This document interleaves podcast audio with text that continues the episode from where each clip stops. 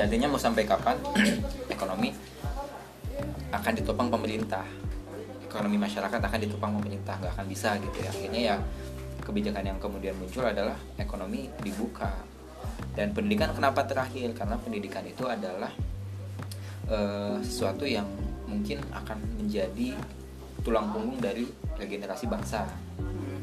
Kalau misalkan pendidikan dibuka dalam kondisi pandemi yang belum stabil, akan lebih beresiko untuk generasi kedepannya. Kalau ekonomi yang dibuka dalam kondisi pandemi yang masih belum stabil, memang sih ini juga bisa menjadi istilahnya apa ya, pisau bermata dua lah, katakanlah seperti itu. Namun yang saya lihat tetap terpaksa ini harus dilakukan gitu. Jadi istilahnya gini, walaupun kondisi belum stabil, tapi tetap lebih mudorot ekonomi tidak dibuka daripada ekonomi tetap ditutup, tetapi kita memang tidak bisa untuk ngapa-ngapain lah gitu. Mungkin kemudian banyak pertimbangan dan akhirnya lebih baik ekonomi dibuka dalam kondisi pandemi belum stabil daripada ekonomi tidak dibuka sama sekali. Sedangkan untuk pendidikan, lebih baik pendidikan ditahan dulu sampai kondisi stabil, tetapi ekonomi tidak bisa. Jadi kesimpulannya memang yang mana yang lebih penting untuk dibuka, pendidikan atau ekonomi? Betul, untuk dibuka dalam pandemi ini memang harusnya ekonomi dulu. Mungkin itu. Tapi kan dari beberapa segi nih Bang, kita berbicara lebih ke pendidikan mungkin ya. Karena kalau aku bilang ekonomi ya bukan bidangnya juga. Mungkin. Bukan bidangnya, dan aku ini juga menganggap pandangan awam aja sih tentang ekonomi tadi. Lalu ya masih sama kayak kemarin, aku masih memandang ini sebuah titik dua. Jadi yang namanya penyakit itu ya pasti ada obatnya, dan itu semua udah diatur kan gitu.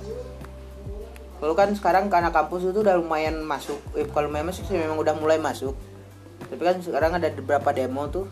Salah satu di daerah aku juga ada demo tuh soal kebijakan dari pihak kampus untuk mengurangi biaya kuliah gitu. Yang mana memang SPP mereka tetap berjalan, tapi pembelajaran mereka tidak sufisien. Dan kalau kita bilang secara dari data kan katanya itu penyakit corona ini yang memang banyak korbannya itu dari umur 45 atau 50 ke atas gitu ya. Itu paling banyak kan angka korbannya dari populasi yang memang dipaparkan. Terus kalau misalnya anak kampus dibuka gitu, terus gimana itu Bang? Sedangkan anak yang di bawah itu mungkin kayak SMA atau SMP kan juga bisa mungkin. Karena kalau kita bilang SD masih terlalu kecil kan. Cuma kalau untuk anak kelas 4, 5, 6 lah itu udah agak besar lah kan, udah umur 10 gitu kan. Itu gimana tuh Bang? Kalau dari menurut Abang ya. Tapi memang ada kampus yang mau dibuka. Udah ada. Di mana tuh? Di Aceh tuh udah ada skim namanya. Oh, kalau gitu sih sebetulnya semuanya akan menjadi tergantung daerahnya. Oh. Jadi pada akhirnya mungkin instruksi nasional adalah seperti itu ya. Pendidikan tidak dulu dibuka.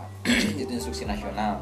Tapi di beberapa daerah tertentu, beberapa daerah yang mungkin tidak ada corona masuk, dan saya yakin sih ada gitu daerah yang seperti itu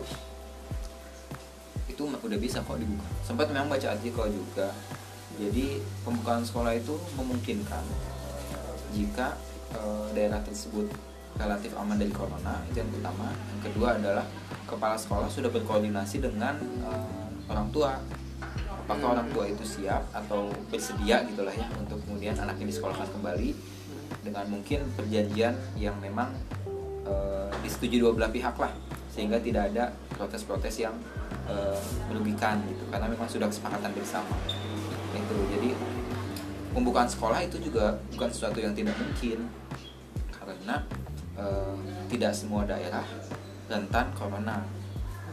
Mungkin ada daerah-daerah tertentu yang bupatinya tuh atau kepala daerahnya atau wali kotanya bisa menggunakan hak untuk membuat kebijakan sendiri, otonomi sendiri dalam membuat keputusan sekolah kembali lagi.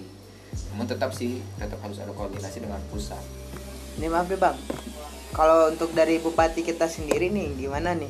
Karena gini kan, sekarang kan aku baru ngeliat tuh semalam tuh yang parah kali itu anggota DPR 3 itu kan lagi coba ini Najwa gitu. Padahal kalau kuliah dari bahasa Najwa itu bahasanya memang bahasa halus sekali yang dia sampaikan itu. Puan dan kuan. Jadi kan halus sekali itu sebenarnya. Kalau dalam bahasa Melayu itu udah kayak istilahnya untuk raja kan biasa kan, puan dan puan. Tapi itu bisa diserang kan kadang kalau ngomong sekarang agak berbahaya kan gitu. Dia nyerang siapa? Anggota DPR ini ngeinikan si Najwa Syihab untuk menarik lah istilah omongan dia itu. Yang mana tuh? Ya tentang itu, tentang pasca pandemik lah gitu. Puan dan puan di sana berjuang, kita juga di sini berjuang. Walaupun sekarang kita lihat kantornya agak sepi, mungkin udah biasa katanya gitu. Tapi kita tetap gini, pokoknya ada lah tuh videonya ada tuh. Kok tadi pagi baru nonton. Tapi aku lupa bunyinya seperti apa karena nggak terlalu detail. Nah, maka aku pertanyaannya agak-agak sedikit ini, tapi nggak apa-apa lah. Bismillah lah. Harus berani kan. Demi kalian nih tanya ini. Jadi gimana nih Bang kalau untuk dari pihak mungkin pemerintah, karena kita kan di sini bupati ya. Benar tuh kalau dari pihak pembati atau instruksi pembati sendiri gitu terhadap pendidikan. Ya kalau di KBB mah sebetulnya memang masih banyak koordinasi dengan Jabar ya, dengan Pemprov. Ya, kayaknya saya bilang juga bahwa semuanya juga harus koordinasi dengan atasan. Mungkin setiap sekolah. Ya. Iklan. Saya kaget. Iya. Mungkin setiap daerah punya wewenang untuk bikin kebijakan, tapi juga kebijakan itu di apa ya istilahnya dalam ranah koordinasi dengan pemerintah yang berada di atasnya dan seterusnya gitu kan ke atas. Jadi saya juga nggak terlalu memahami ya seperti apa komunikasi atau ya komunikasi politik lah atau pemerintah ya, jadi komunikasi pemerintah antar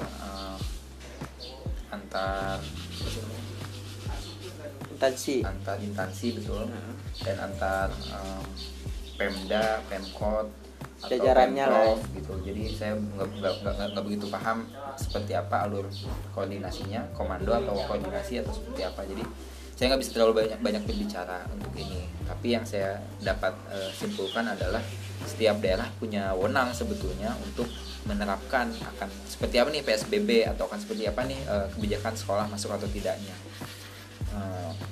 tapi berkoordinasi dengan pemerintah di atasnya.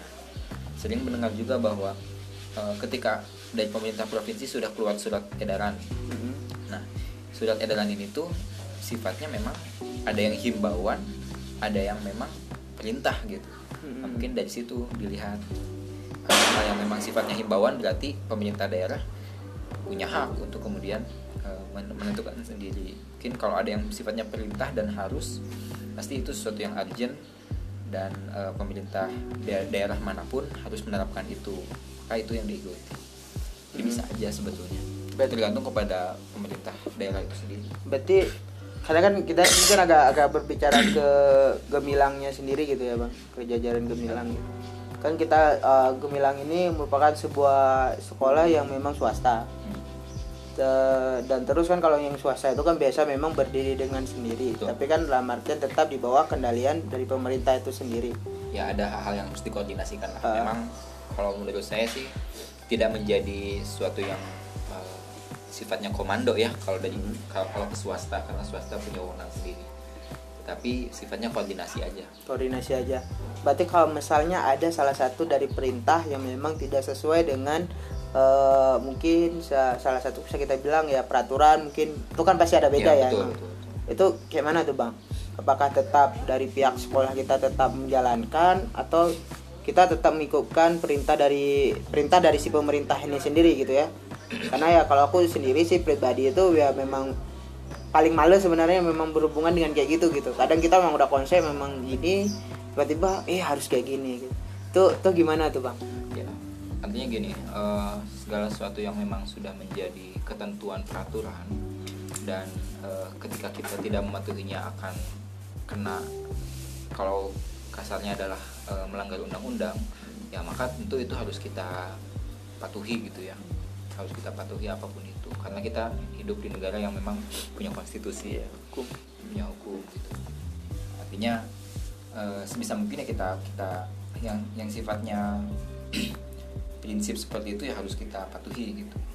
Tapi kan ada juga hal-hal yang memang setiap sekolah swasta itu punya khasnya sendiri lah, punya cita rasa gitu, punya ciri khas yang memang inilah yang membedakan sekolah saya dengan sekolah negeri gitu. Ini kalau yang membedakan sekolah kami dengan memang sekolah yang istilahnya mah dari atasnya udah begitulah gitu. Salah satunya adalah misal kita punya kewenangan untuk kemudian menentukan kalau pemerintah mengeluarkan tanggal masuk sekolah itu tanggal sekian, tanggal libur tanggal sekian. Nah, swasta itu punya hak untuk tetap sekolah di saat orang-orang libur atau libur di saat orang-orang sekolah, itu punya hak kita seperti itu dan tidak melanggar sebetulnya itu, karena bentuknya lebih kehimbauan saja. Bedanya dengan peraturan, kalau peraturan adalah salah satunya mungkin setiap sekolah harus punya izin operasional, nah itu kan peraturan gitu. Contoh misal syarat minimal, kalau kemarin yang sempat disinggung adalah kalau sekolah itu harus punya standar seperti ini, kemudian diceklah katakanlah akreditasi dan lain sebagainya, ketika tidak memenuhi maka surat izin operasionalnya akan dipermasalahkan dan lain sebagainya. Itu pun bagian dari peraturan dan itu sudah ada mungkin undang-undangnya, dan ini yang harus kita patuhi. Tapi hal-hal yang sifatnya di luar itu setiap sekolah punya haknya untuk kemudian membuat pendidikannya seperti apa, jadwalnya seperti apa, itu boleh saja. Terus kalau misalnya nih Bang, kita ngomong karena kalau siapa ya, misalnya kayak ada dari salah satu peraturan yang memang harus, pernah nggak gitu melanggar peraturan dan apa sih yang akan dilakukan oleh pemerintah, apa memberi sanksi atau apa dan lain-lain ya, kalau sebetulnya atau gimana ancaman dari pemerintah itu sendiri sih. Kalau sampai kejadian sih belum pernah ya, kita belum pernah mengalami karena kita berupaya untuk istilahnya kompromi lah dengan pemerintah, dengan pengawas biasanya gitu.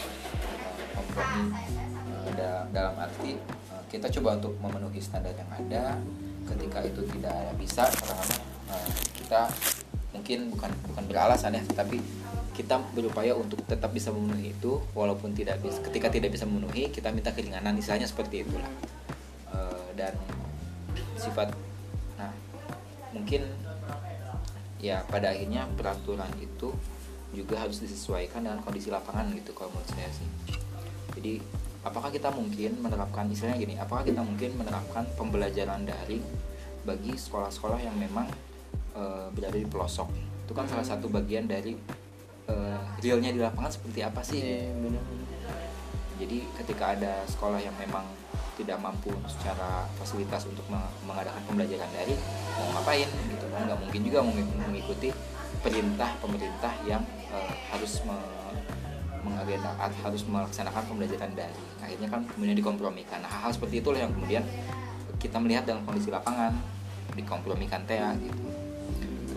Ketika memang sudah tidak bisa kompromi, ya istilahnya memang dari salah satu pihak harus kemudian legowo lah untuk kemudian menerima. Ya tentunya kita sebagai lembaga yang walaupun swasta tapi kan tetap di bawah pemerintah gitu ya, dalam arti kita dalam sebuah konstitusi yang harus tetap mematuhi aturan yang ada gitu.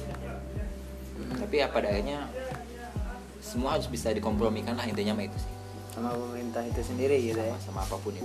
Tapi pernah nggak Bang misalnya kayak pemerintah itu kadang kayak ngenekan gitu, kita bilang sini bukan berbicara soal pro kontra terhadap pemerintah ya teman-teman, kita misalnya aku ya cuma lagi memperbandingkan gitu ya.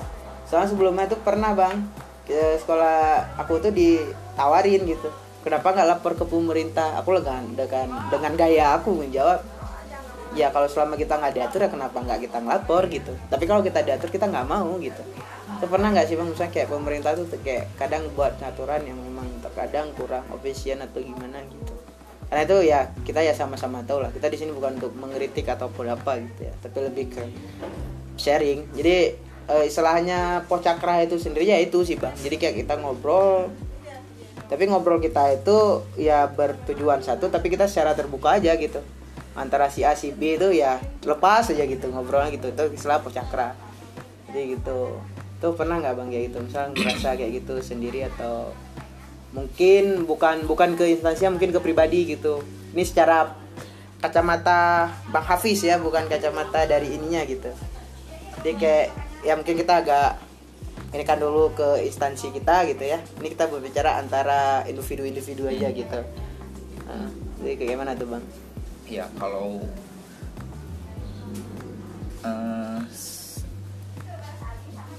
peratur bukan gini apa ya? Biasanya yang membuat kita terikat aturan adalah karena kita memang sudah menjadi sebuah lembaga formal. Iya. Yeah. Ya. Itu pasti kalau kita sudah jadi lembaga formal, pertama kita harus sudah punya apa ya istilahnya, ada ART jelas. Kemudian apa ya itu akta yayasan lah, atau apalah yang disebut dengan legal formal itu ya. Kalau perusahaan berarti akta perusahaan, untuk lembaga usaha CV berarti akta CV, kemudian yayasan pun sama akta yayasan gitu kan. Artinya setelah kita punya akta itu, kita menjadi lembaga formal yang harus mengikuti aturan-aturan pemerintah yang ada. Di titik itulah kita kemudian harus terlibat dalam atau terlibat aktif dalam penegakan hukum, dalam tata aturan yang sudah diatur oleh pemerintah. Di pendidikan ya berarti undang-undang yang sudah dibuat oleh menteri Kemendikbud yang cabangnya banyak. Kemudian ya kalau dicermati satu-satu ya, saya juga belum begitu mencermati ya satu persatu undang-undang gitu kan. Tapi pasti ada yang mengatur tentang jalannya pendidikan itu sendiri. Konsekuensi ketika sudah menjadi lembaga formal adalah turut untuk mengindahkan aturan-aturan itu. Ya kalau memang ingin terbebas katakanlah, tidak ingin diatur oleh pemerintah ya tidak perlu buat lembaga formal. Katakanlah terminal kreasi Aceh itu ya, jika rasanya nyaman untuk kemudian tidak terlalu diatur, bebas NGO gitu ya, komunitas ya, silakan dengan caranya sendiri untuk kemudian berkreasi tanpa harus terikat aturan-aturan tersebut gitu, karena memang tidak berlembaga hukum juga. Itu ada sih katanya di Jogja satu sekolah tuh, sekolah alam kalau nggak salah namanya. Itu mereka tuh gitu. Jadi konsepnya tuh ya memang konsep alam aja. Jadi beda dengan sekolah yang memang di bawah naungan pemerintah itu sendiri ya. Mungkin itu sekolah non formal kan. Memang netting mereka non formal. Jadi mereka memang nggak mengedepankan salah satu materi pelajaran lah gitu. Jadi anak-anak yang memang diajarkan sesuai dengan keinginan dan memang ini dia gitu kan. Lalu Bang, ini kita balik ke pembahasan tadi ya Bang. Sebenarnya bahas itu tadi. Jadi aku agak panas kalau udah ngomong kayak gitu tuh tentang pemerintah tuh, agak rasanya gimana gitu ya. Ya tapi nggak apa-apa lah, kita sama-sama saling pelajari lah kan satu sama lain gitu. Yang namanya manusia nggak ada yang sempurna. Jadi harus dimaklumi lah itu ya. Begitu juga yang di atas sana, begitu juga dengan yang di bawah. Jadi tetap sama aja gitu ya. Jadi saling memaklumi dan saling memahami ya. Bahasa Abang tadi memperindah itu bagus ya. Perindah satu hal gitu. Untuk bukan YBR ya, Gemilang ya. Untuk Gemilang sendiri nih Bang, semasa daring. Ya. Apakah ada kebijakan-kebijakan yang memang dilakukan atau inovasi-inovasi baru mungkin yang memang bisa membantu? Karena secara tidak langsung kalau kita lihat dari tingkat anak-anak itu stres mereka tuh tinggi sekarang. Mungkin mungkin nggak terlalu terlihat, dikarenakan mereka masih anak-anak mungkin ya, karena kita berbicara anak SD ya. Tapi kalau misalnya kayak kuliah, kampus itu udah kelihatan itu. Apalagi anak kampus itu kan udah pasti kelihatan, yang ada wisuda lah. Belum lagi terakhir itu ada kayak artis-artis gitu ngepost masa-masa wisuda itu kayak memanas-manasin gitu. Jadi mungkin lebih ke situ Bang. Apa sih kayak ada satu hal yang memang dilakukan oleh Gemilang sendiri atau memang dari apa kebijakannya, dan memang inovasi apa gitu yang ada yang baru gitu. Mungkin jadi, setelah kita kemudian mengalami pandemi ini dan anak-anak harus belajar di rumah dan gedung-gedung sekolah seolah menjadi terbengkalai, sia-sia gitu. Kemudian kita menjadi menyadari bahwa core dari pendidikan bukanlah gedung, core dari pendidikan bukanlah fasilitas-fasilitas sekolah yang high class. Core dari pendidikan adalah guru, pengajar yang dia bisa beradaptasi dalam kondisi apapun. Berarti secara tidak langsung itu kayak kembali ke 500 tahun lalu gitu, kayak masa Rasulullah tuh ngajar gitu. Iya, gitu kan. Benar-benar. Nah, gimana? Apakah kita sekarang menemukan guru-guru yang sudah terlalu terbiasa dengan ruang kelas? Katakanlah misal kita punya sekolah yang berdiri selama 20 tahun. Kurang lebih-lebih. Harus yang mungkin levelnya udah 30-40 tahun ke atas. Pasti mereka sudah punya fasilitas yang sangat megah. Iya, pasti. Fasilitas yang setelah perkembangan selama 30-40 tahun pasti dia punya bangunan-bangunan yang tinggi, gor-gor yang besar, fasilitas yang sangat mumpuni, kemudian mungkin akses-akses yang tidak ada di sekolah-sekolah biasa gitu. Lalu seketika semua itu tidak berguna, tidak bisa dimanfaatkan satupun karena pandemi ini gitu. Yeah. Lalu apa yang kemudian menjadi value dari sekolah itu? Ini yang menjadi poin utama. Kalau yang menjadi value sekolah itu adalah selalu membesarkan fasilitas. Sekolah di kami itu fasilitasnya gini. Full AC, kemudian gornya wifi, gornya ada futsal, ada basket, ada bulu tangkis. Lalu itu menjadi nonsense saat pandemi ini. Iya, benar-benar ada. Lalu akan kelihatan sekolah ini tuh siap tidak dalam mendidik. Apakah dia hanya bisa mendidik dengan adanya fasilitas atau dia bisa mendidik anak-anak dalam kondisi apapun? Nah, ini yang menjadi core, ya kan? Yang menjadi inti dari sebuah lembaga pendidikan. Apa yang ditawarkan sebetulnya? Fasilitasnya atau pendidikannya? Iya, gitu loh. Nah, kalau berbicara dengan Gemilang, kita semua introspeksi diri lah. Tidak hanya Gemilang mungkin ya, mungkin semua lembaga pendidikan kemudian introspeksi diri, kemudian menyadari apakah guru-guru kita gitu katakanlah udah cukup kompeten untuk bisa, kalau kata Ustaz Adriano itu, ada Ustaz Adriano Rusfi ya, salah satu pakar psikolog di dunia pendidikan juga, mengatakan sejauh mana guru kita bisa agile itu lincah, sejauh mana guru-guru kita bisa lincah dalam menghadapi kondisi-kondisi yang memang tidak terduga gitu loh. Nah, makanya core-nya ada di SDM dong. Ya, bukan di fasilitas. Mari potong lagi ya. Tapi kan kemarin dalam salah satu launching buku tuh, aku lupa ya, pokoknya launching tentang guru-guru inspirasi lah, inspirator gitu, guru-guru yang mengajari pelosok desa. Itu salah satu ada yang pengisi itu memang sangat terinspirasi gitu. Dia bilang apa? Bahwa faktanya itu kebanyakan sekarang itu yang menjadi guru itu bukan lagi ruhnya. Jadi ya karena mungkin memang kebutuhan ekonomi, karena memang kebutuhan pekerjaan dan lain-lain. Jadi ruhnya guru ini yang udah hilang. Kalau kita bilang soal ruh kan banyak juga yang kita memang, salah satunya tuh ada yang dulu itu yang ini bang, yang lumpuh itu, yang ngajar dia di rumah, tapi kan muridnya banyak. Ya kan? Begitu beliau udah nggak ada, akhirnya sekolah itu udah dibangun tapi nggak ada juga orangnya, karena memang nggak ada tokohnya lagi gitu. Berarti kan apa gitu? Apa poinnya? Poinnya adalah SDM. SDM-nya gitu tadi gitu. Jadi saya sering mengatakan gitu kan dalam beberapa diskusi dengan teman ataupun semacam pemaparan apalah ya, waktu dengan guru-guru Gemilang gitu kan, ketika ngobrol di depan atau menyampaikan gagasan di depan, bahwa visi misi apapun itu akan menjadi percuma kalau tidak ada SDM-nya gitu. Jadi kan ada sebuah buku nih, Good to Great judulnya. Nah, dia mengatakan bahwa ada pertanyaan apa atau siapa?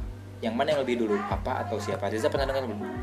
Kayaknya belum masuk Reza waktu itu. Soalnya itu awal tahun 2019. Mana yang lebih penting, apa atau siapa?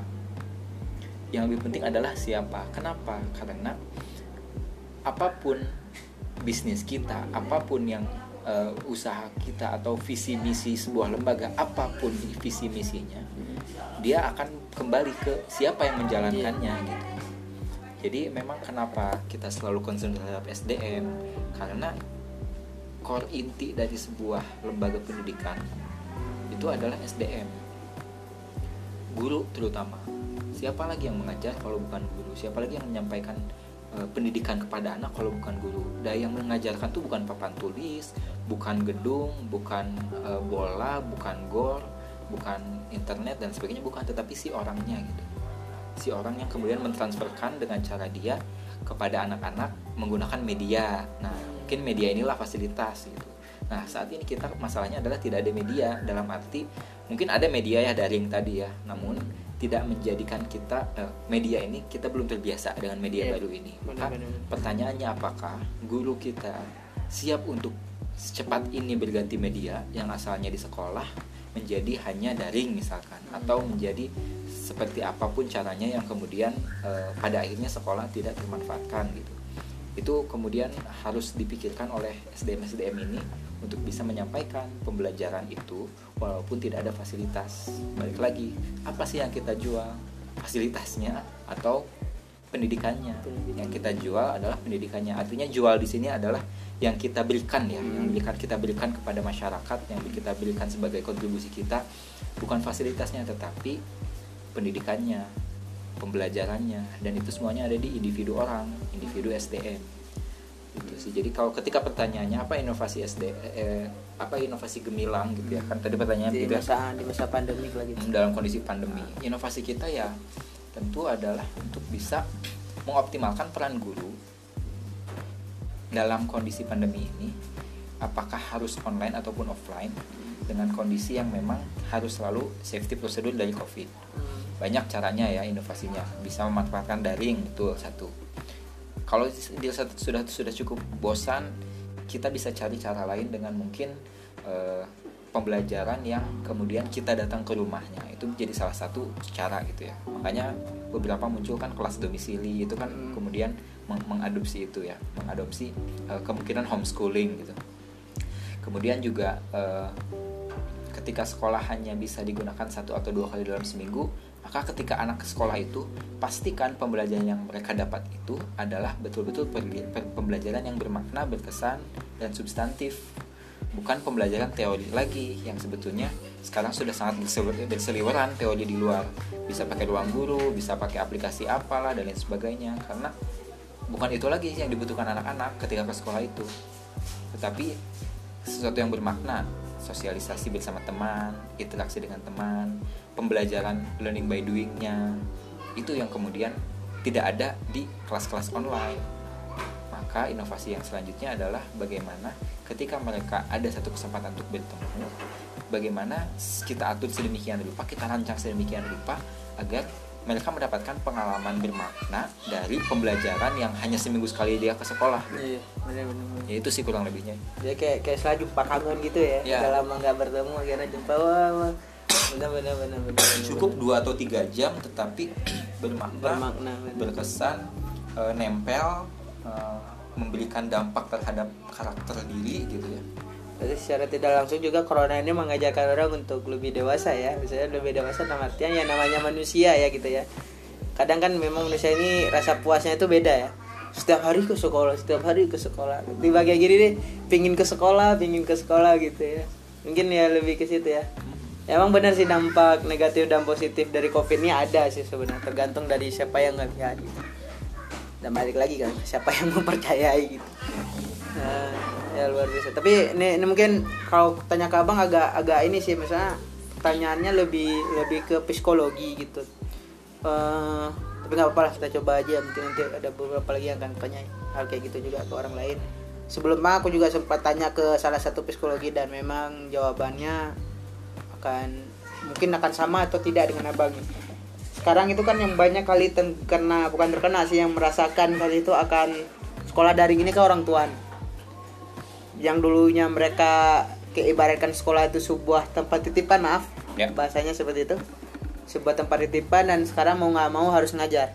Aku ngambil hal positif tuh di situ tuh, dengan adanya COVID orang tua mau nggak mau memang harus ini. Karena menurut aku memang guru terbaik itu ya orang tua, mau nggak mau gitu. Mau dibilang gimana pun guru ya tetap orang tua, karena apapun yang di rumah pasti anak itu akan lakukan gitu kan. Apalagi kalau kita berbicara ya aku ya memang udah kita bilang kurang 2 tahun lah berhubungan dengan anak-anak jalanan yang memang rata-rata broken home gitu, dan keluarga memang kacau. Jadi tahulah gimana emosi-emosi mereka. Tapi kan saat ini nih banyak orang tua tuh yang mengeluhkan hal itu gitu bang. Terus gimana tuh? Akan kebijakan pertama adalah kita perlu berempati ya kepada orang tua, betul. Perlu berempati. Bayangkan mereka, beliau-beliau ini orang tua kita yang mana mungkin sudah bertahun-tahun lamanya tidak membuka buku-buku pelajaran. Bayangkan mereka yang beliau-beliau ini yang sudah bertahun-tahun lamanya tidak melihat operasi-operasi matematika, rumus-rumus. Sedangkan paradigma kita secara umum pendidikan adalah akademik, gitu. Akademik. Pendidikan adalah akademik. Ya, kita berbicara umum ya. Yeah. Saya ingin mengeneralisir saja bahwa pendidikan di Indonesia secara garis besar masih based on akademik. Mungkin ada beberapa sekolah yang memang sudah ke life skill, ke minat bakat dan sebagainya sudah ada. Tapi secara umum kita masih terbawa ke akademik, sehingga secara umum beban orang tua adalah mengajarkan sisi akademik kepada anak dalam kondisi daring di rumah. Dalam kondisi guru hanya bisa mengajar daring dan selebihnya diserahkan kepada orang tua. Makanya kita perlu berempati.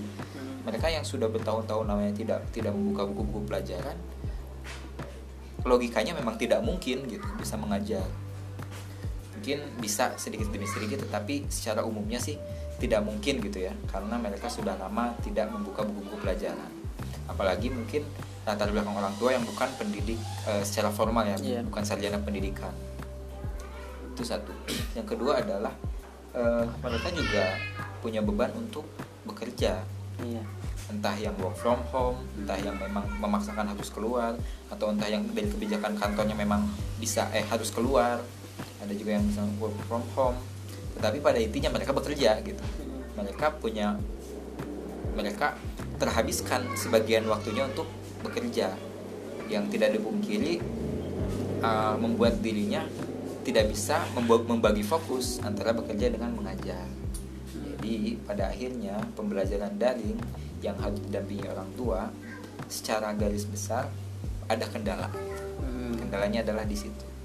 Dan orang tua ini karena memang sibuk, lalu bukan jadi bukan salah orang tua, jelas bukan. Ketika misalkan anak-anak menjadi katakanlah terbengkalai ya, punten-punten mungkin katakanlah terabaikan anak-anak di rumah, tidak bisa sepenuhnya menjadi hal yang bisa kemudian disalahkan orang tua, tidak gitu. Kita perlu berempati juga, kondisi seperti ini ya serba salah gitu kan. Namun apakah kemudian kita hanya bisa mengutuk keadaan gitu kan? Apakah hanya kemudian kita itu menyalah-nyalahkan saja? Tidak dong, kita harus mencarikan solusi. Solusinya apa? Ya balik lagi sih, banyak solusi, banyak inovasi yang bisa kita berikan. Yang harus kita idekan lah istilahnya, setidaknya idekan sajalah muncul. Mulai dari homeschooling, guru-guru datang ke rumah, itu bisa jadi solusi. Atau kita buat rekaman yang memang kemudian anak-anak tuh betul-betul bisa manteng gitu di depan rekaman, melihat kita sedang mengajar dan lain sebagainya. Atau sebetulnya ruang guru, kalau saya sebut mereknya ruang guru, aplikasi-aplikasi yang memang cukup booming untuk mengajar online, ya pada akhirnya memang itu sudah menjadi solusi sih gitu kan. Itu bisa saja sebetulnya. Tapi ketika kita kembali kepada orang tua, substansi bahwa orang tua adalah pendidik, betul. Harus tertanam dalam diri setiap orang tua bahwa pendidik sejati dalam keluarga atau pendidik sejati anak kita adalah orang tua itu sendiri gitu. Berbicara teknis ya kendalanya seperti itu, tidak bisa sepenuhnya disalahkan orang tua, namun kita juga jangan mengutuk keadaan, ayo kita cari solusi gitu. Itu aja sih.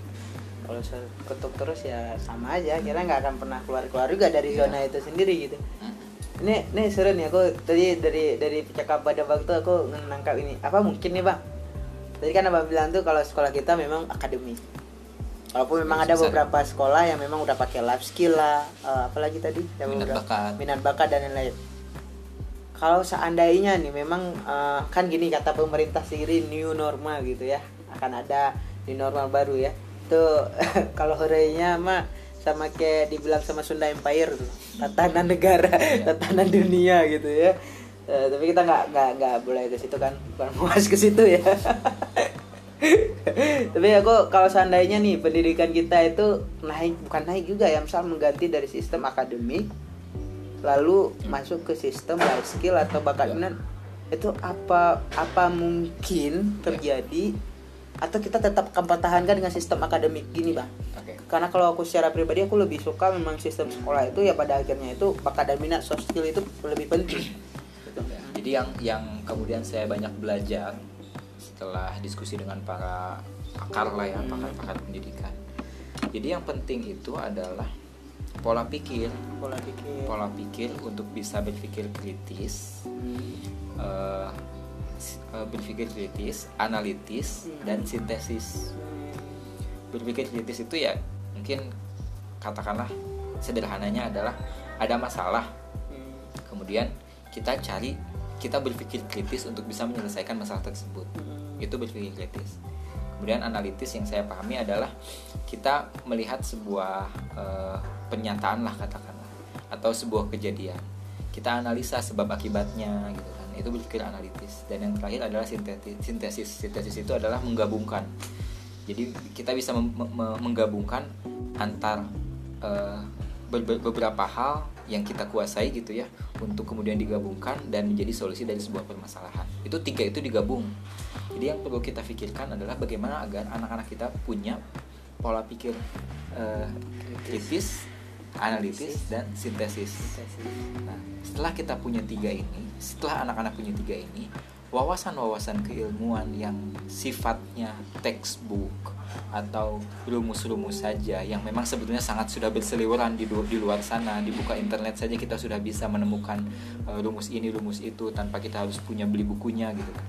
Nah, hal-hal jadi tiga tadi, analisis, kritis, analitis, dan sintesis ini adalah ilmu alat namanya. Ilmu alat yang ini saya dapatnya dari ayah saya, dari Pak Edi, yang mana ketika kita menguasai tiga hal ini, maka keilmuan-keilmuan yang ada di sekeliling kita, matematika, IPA atau sains, sosial, bahasa dan lain sebagainya, itu hanya tinggal dilihat sisi kritisnya, analisisnya, dan kemudian sintesisnya untuk menjelaskan sebuah permasalahan itu sendiri. Jadi ya ketika tadi pertanyaannya adalah sekolah kita atau di Indonesia sebagai di Indonesia sekolah itu relatif masih akademis, dan apa tadi kemungkinan menjadi soft skill atau minat bakat. Ya, minat bakat ataupun soft skill itu tetap harus di fondasinya lah ya, fondasi pola pikir atau pemikiran dasarnya harus mulai dari pola pikir tadi, kritis, analisis, dan sintetis. Lalu minat bakat ini ataupun akademik itu, life skill ini ataupun apapun itu akan menjadi bagus setelah kita punya tiga hal tadi. Nah, itu yang harus dibangun untuk anak-anak sih. Tapi itu harus dipelajari secara akademik atau gimana? Secara bukan akademik, tapi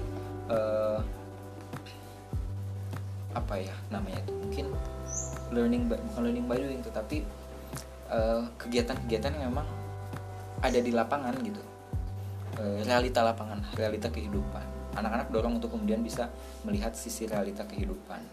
Istilahnya kalau saya orang fisika, dan ketika kita hanya menghafal rumus saja bahwa gaya itu sama dengan M kali A, tanpa kemudian memahami aplikasinya di dunia kehidupan nyata, itu hanya sekedar kita menghafal saja tanpa kita kemudian berpikir ini teh buat apa sih, kemudian ini kaitannya si gaya ini kemudian dengan peristiwa ini, katakanlah dengan mobil yang maju gitu ya, yang digas kemudian maju.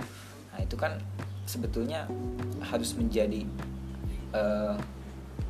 bahan untuk kita berpikir kenapa bisa maju, apa yang menyebabkan dia maju gitu. Kemudian di rem misalkan, kemudian jadi berhenti, F sama dengan 0 gitu kan. Itulah rumus-rumus seperti itu. Apa sih sebetulnya substansi real di lapangannya? Apakah kita hanya sekedar memahami F sama dengan 0 atau F sama dengan M kali A, F sama dengan aksis F hukum Newton 3, F sama dengan F aksis sama dengan F reaksi? Kalau kita tidak kemudian memahami di lapangannya seperti apa, kita nggak akan pernah bisa berpikir kritis, analisis, maupun sintesis. Textbook itu sangat sulit sih tetap, walaupun di buku itu dituliskan katakanlah F sama dengan M kali A, gaya dinyatakan ada ketika suatu benda itu mengalami percepatan. Contohnya misal mobil digas kemudian ada percepatan, maka massa mobil dikali percepatan tersebut adalah gaya. Oke, itu textbook dan sebagainya. Tapi tetap saja kalau kita tidak mengalami di dunia nyata, tidak dikaitkan dengan dunia nyata, itu hanya menjadi pembelajaran saja. tapi belum tentu menjadi pembelajaran yang bermakna yang akan kemudian kita ingat selama-lamanya, katakanlah. Jadi abang masih sanggup ya ngafal gitu ya? Ya, mantap. Fisika dasar lah masih ada. Ya, aku begitu dibilang itu yang pikir itu bukan fisika ya bang, yang nggak kepikir gitu. Karena memang jujur kalau aku pribadi itu kayak ngenolak sih yang berhubungan dengan fisika, kimia, matematika tuh aku kayak nggak terlalu suka gitu. Walaupun pada SMP itu kan ngajar, meskipun pas SMA, ya SMA aku ngambil ke SMK, tapi ternyata ya memang mau nggak mau itu juga ada gitu. Dan itu memang ini sendiri gitu. Dan gimana ya, misalnya ya akulah salah satu yang memang anak yang memang mengedepankan minat dan bakat aku, tapi pada akhirnya sistem sekolah itu menuntut untuk akademi. Dan memang terkadang bagi aku nggak logika gitu, masa aku pernah tinggal kelas gara-gara nilai matematikaku kurang baik. Lalu bukan sejarah bahasa Indonesia aku juga kurang baik. Terus pelajaran akuntansi kurang baik. Memang kalau dari jurusan aku kan administrasi perkantoran. Sedangkan kalau untuk pelajaran produktivitasnya itu semua rata-rata baik. Rata-rata 8 mulai dari humas, korespondensi, lalu beberapa lainnya gitu kan. Itu bagus.